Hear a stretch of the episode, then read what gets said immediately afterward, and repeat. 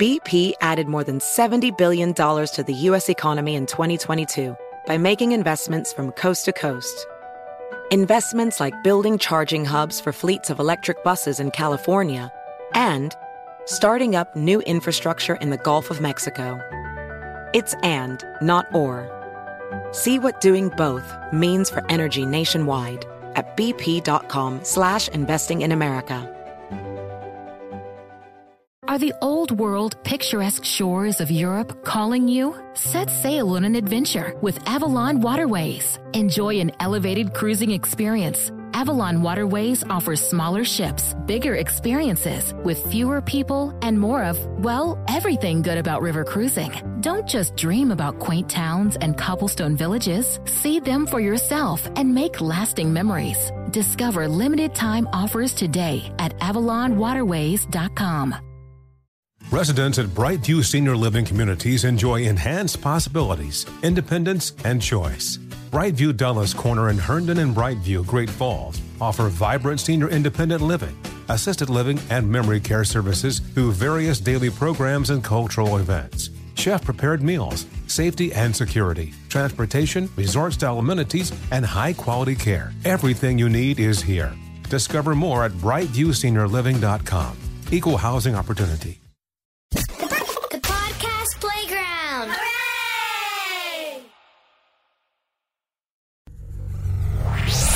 Taking a walk with Buzz Knight. Gene Lavanchy, how a young lad from the mean streets of Walpole became one of the most recognizable anchors in Boston.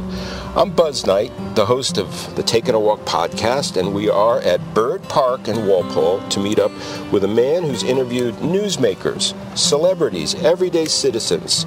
He's hit every zip code in this fine state, I guarantee you, uh, field anchoring the very popular zip trips, and he's even mastered the fine art of floating dad jokes. Welcome, Gene Lavanchy, anchor of Boston 25 News, to Take It a Walk. Buzz, great, great to be with you. Thanks for the invite, and, and thanks for coming out here to beautiful Bird Park in Walpole. It's so great to be here, and uh, how does one master the fine art of uh, floating dad jokes?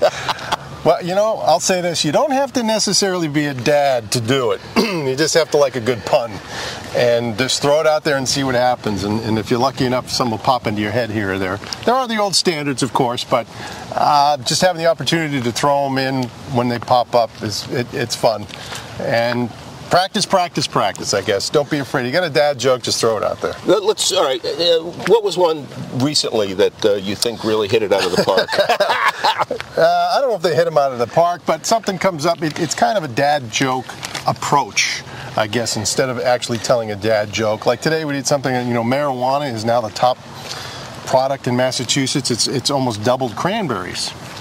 So I was like, well, we had to dig through the weeds to get this one. Uh, there you go. you, you, you mix the cranberries uh, with the, you know, your Thanksgiving dinner. It's going to give you a pot belly, so it's all kind of interconnected. So any stupid little thing you have, Oh, that's the you best. Can, you can throw out there. It's the best. Did you ever think in your uh, in your lifetime that you'd see uh, marijuana legalized and gambling legalized? No, no.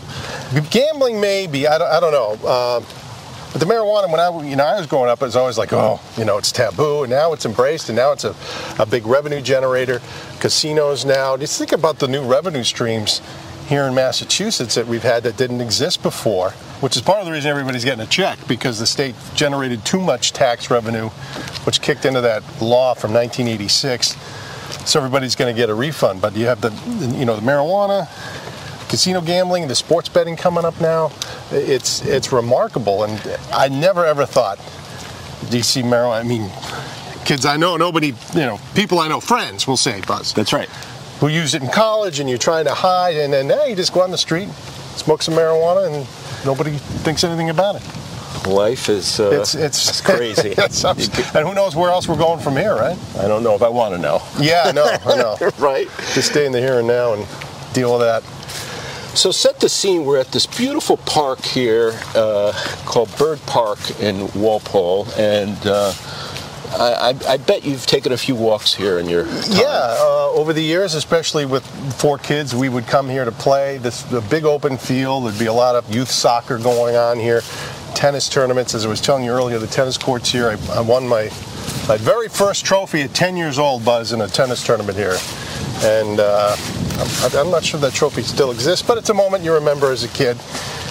And it's just a beautiful open space. We'd come here in high school, just kind of hang out and sit around, and, and it's still a beautiful place for people, families come to enjoy. And if you're lucky enough, most towns will have a place like this. I know we do here in Walpole, and it's it's a gem, and they take good care of it. Trustees look out for it. People respect it. It's just it's a great spot. It's beautiful. It's beautiful. Did you ever envision that uh, you'd become a celebrity in your own backyard, Gene? No, I, I, and I don't.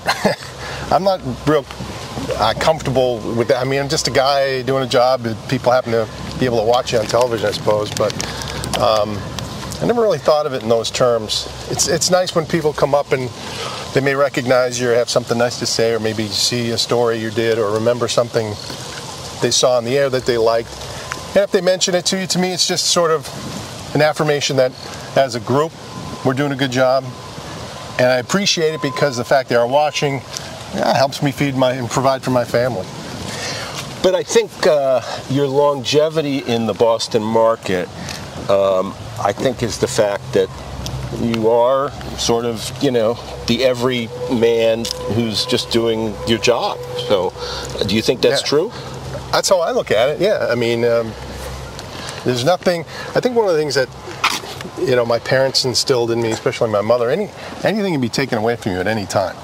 There's nothing guaranteed. So you try to approach it as if this, you know, hey, maybe it could be the last day you're doing this, or some new management comes in and they don't like you, and I don't have to tell you how that works.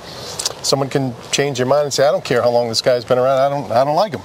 And it's a very subjective thing. They're, you know, in, in our business, there are ratings, but th- those can be spun any way you want. So it's not like you're in sales where they say, oh, well, you generated X amount of sales, this guy's valuable. There's really nothing that can tie us into to ratings. You can try to make that case, but if someone doesn't like you and they're in the position of deciding who's on the air and who's not, well, they don't like you, it's all over, and it's, it's, there's nothing you can do about it. You could be doing some of the best work you've ever done, and then new management comes in and says, eh, we want to try something else. So it, it, it just kind of keeps you focused and appreciative of every day and the people you work with, and you do it day after day, and that leads to year after year, and that leads to whatever it's been over 30 years now. Oh, that's great. Well, congratulations on that. And uh, how, in your view, has the media landscape really changed during this period of time that you've been uh, on the air? Pretty remarkable. First of all, how we present everything, technology has changed. We used to have those big satellite trucks, remember those things with the dish on the top? And you'd have to run yards and yards of cable to get to the truck. And then you'd have to buy satellite time. All that's gone. We now go live anywhere we want with something that's the size of a backpack without any cables by just getting on the internet. It's truly more Wi-Fi. You can you can go anywhere. So from the technology standpoint, it's been huge. When I first started, there was no CNN was in existence, but there was no MSNBC, there was no Fox News, there was no cable news, there were no none of the media outlets uh, that are on the internet now, and those sites, none of it. So now there's a saturation. I think there's a lot of different places that people can go to to get their news, to consume the news, even newspapers. They're all online now.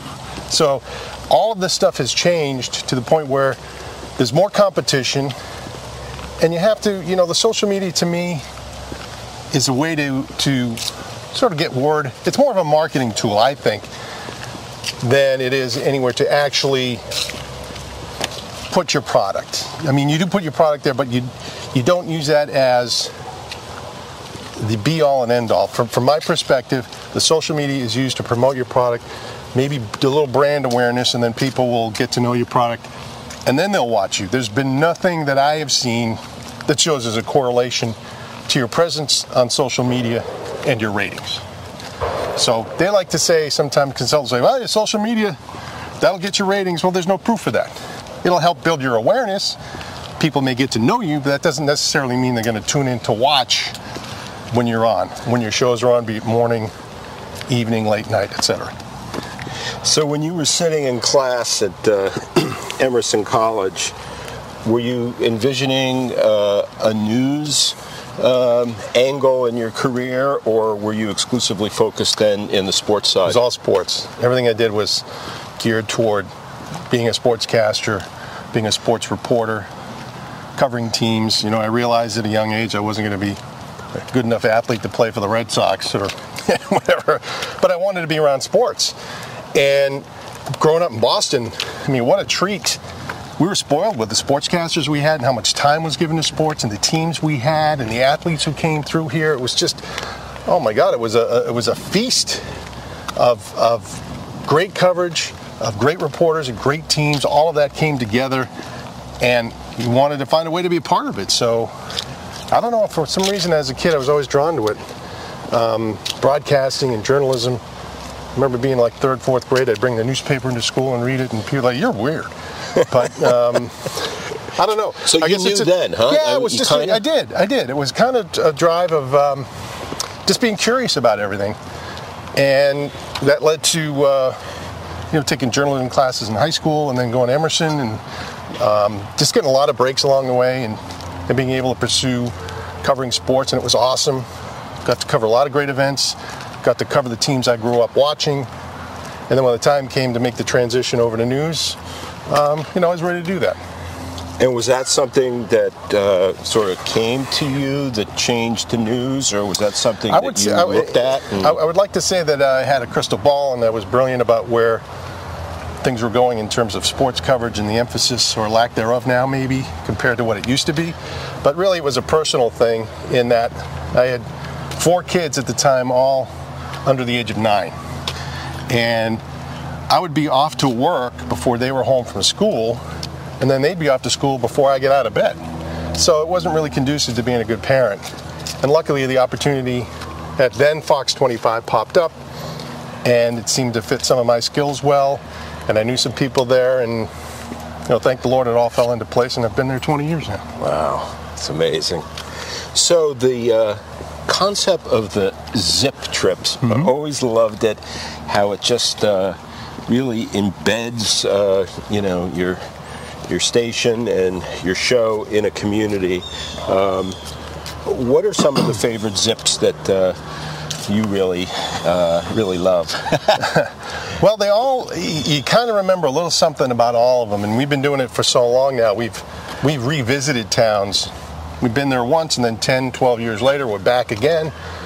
So you always remember what you did the first time. But for me, um, I think I've enjoyed the ones where we've had some celebrities actually come out.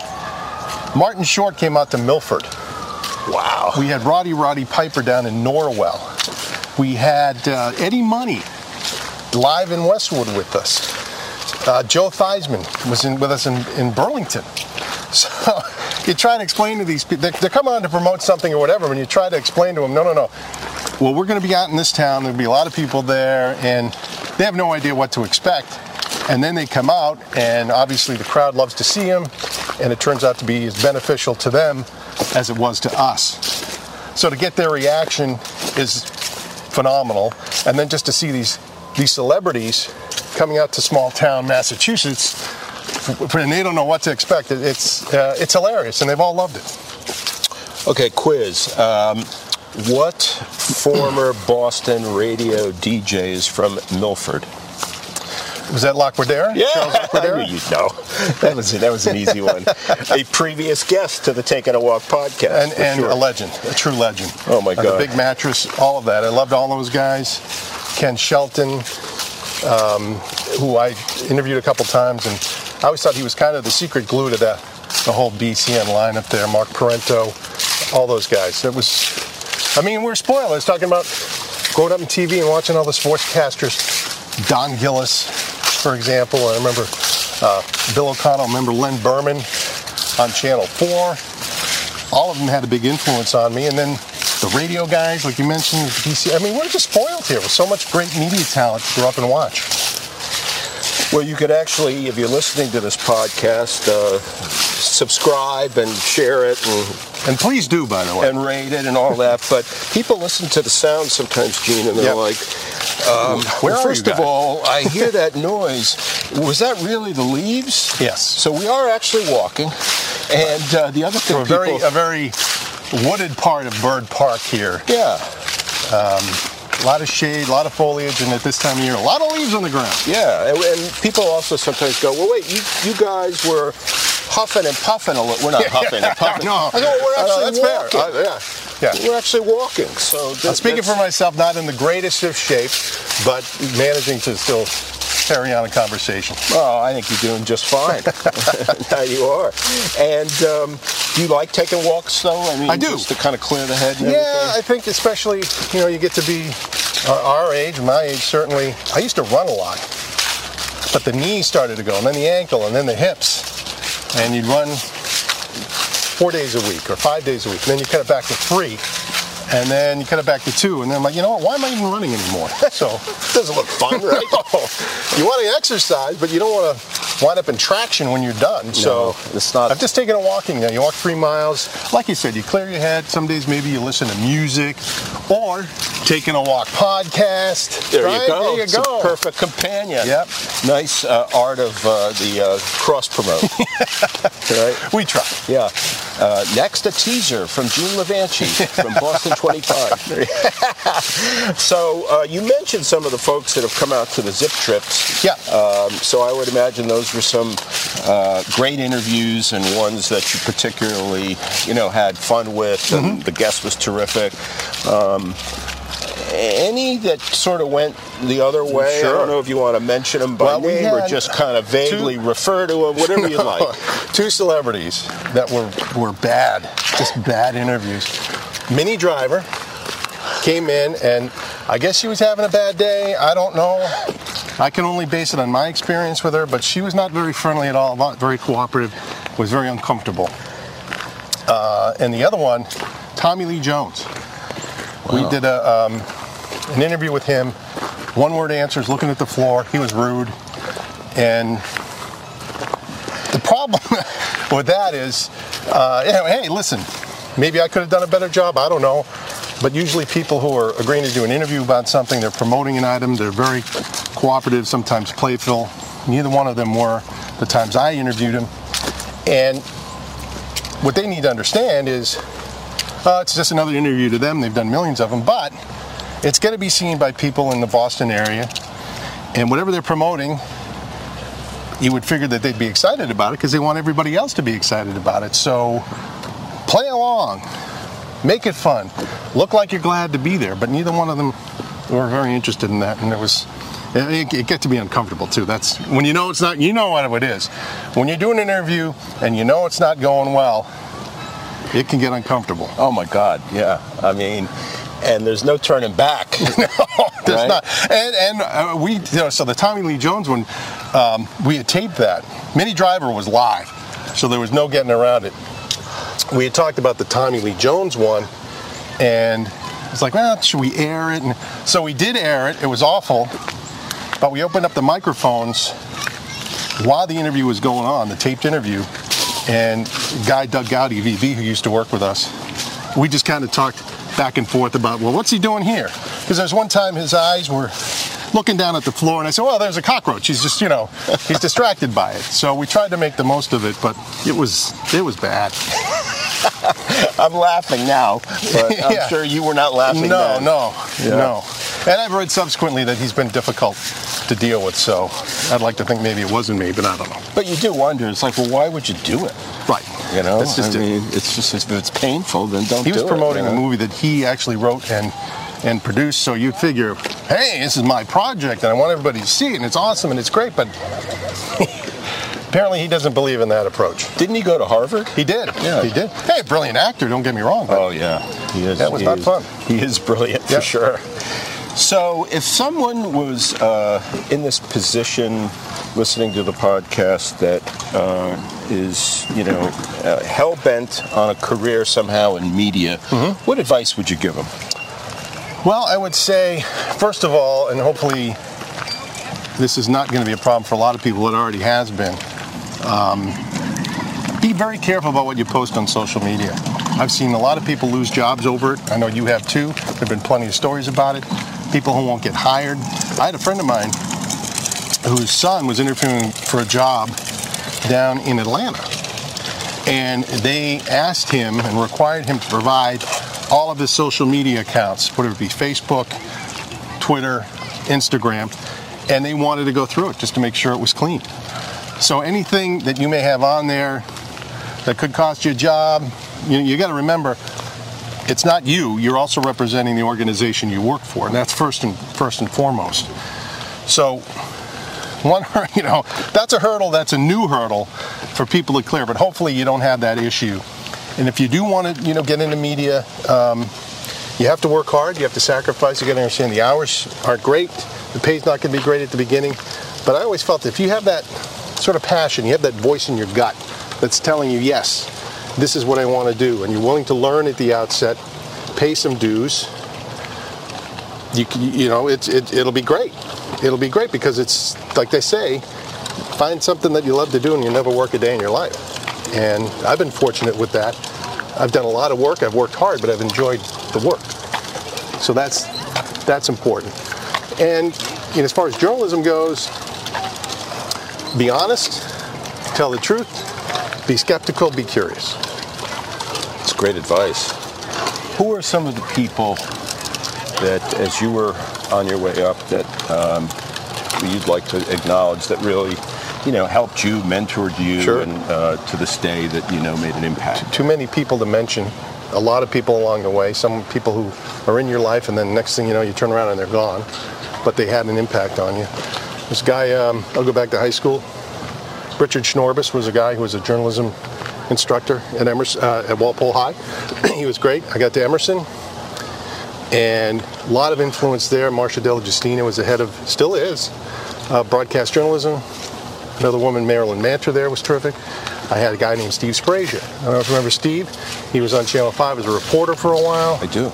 He was on the old WEEI when it was news radio. Terrific reporter. Huge influence on me. Dave Cromwell's the guy who gave me my first job. Can't thank him enough. I worked with a guy named Ken Bell, Providence, Rhode Island. Phenomenal. Channel 7, I worked there, I interned there. John Dennis was a huge influence. Frank Shore, Gary Gillis.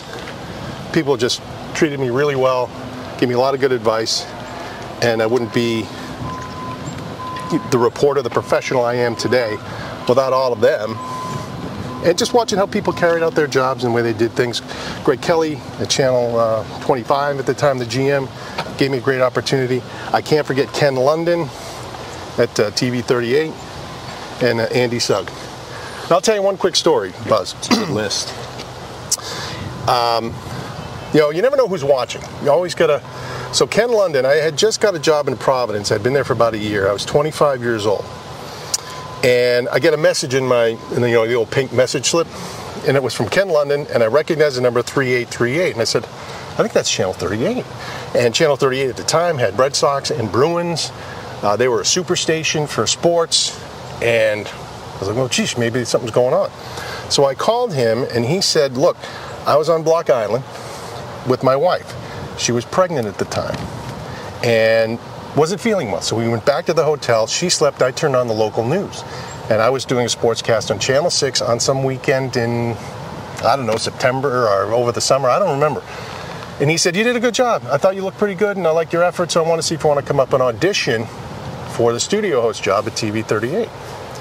I ultimately auditioned. Um, those guys stuck their neck out for me. Sean McDonough helped me, but ultimately I got the job. So if that was a day where I didn't really feel like working, it was a day I mailed it in, it was a day I was sloppy, Ken London would have never put me in the back of his head and said, all right, I'm going to remember this guy. And who knows what would have happened. That was an unbelievable job for me. Probably the biggest break I've ever had. All because one guy happened to be in a hotel and happened to be watching a random day where at least I put in the full effort and did enough to get recognized by him as someone who might be worthy of, of that position. So the bottom line with that is like Joe DiMaggio said. He's, you know, there was an old line. He they were killing some team in a game in August, and he was trying to leg out a double. And like, Joe, why are you, why are you trying so hard? And he says, Well, there may be somebody here who's never seen me play before. And I kind of stuck that in the back of my mind. And I think going back to advice for kids uh, or anybody getting into this business or whatever it is you're doing, you never know who's watching, you never know who's paying attention. So whatever you're doing, doesn't matter how big or how small, make it your Picasso. Make everything you do try to be your Picasso. The old saying goes, be a job big or small, do it well or not at all. It's kind of a not a dad joke, but dad philosophy there, Buzz.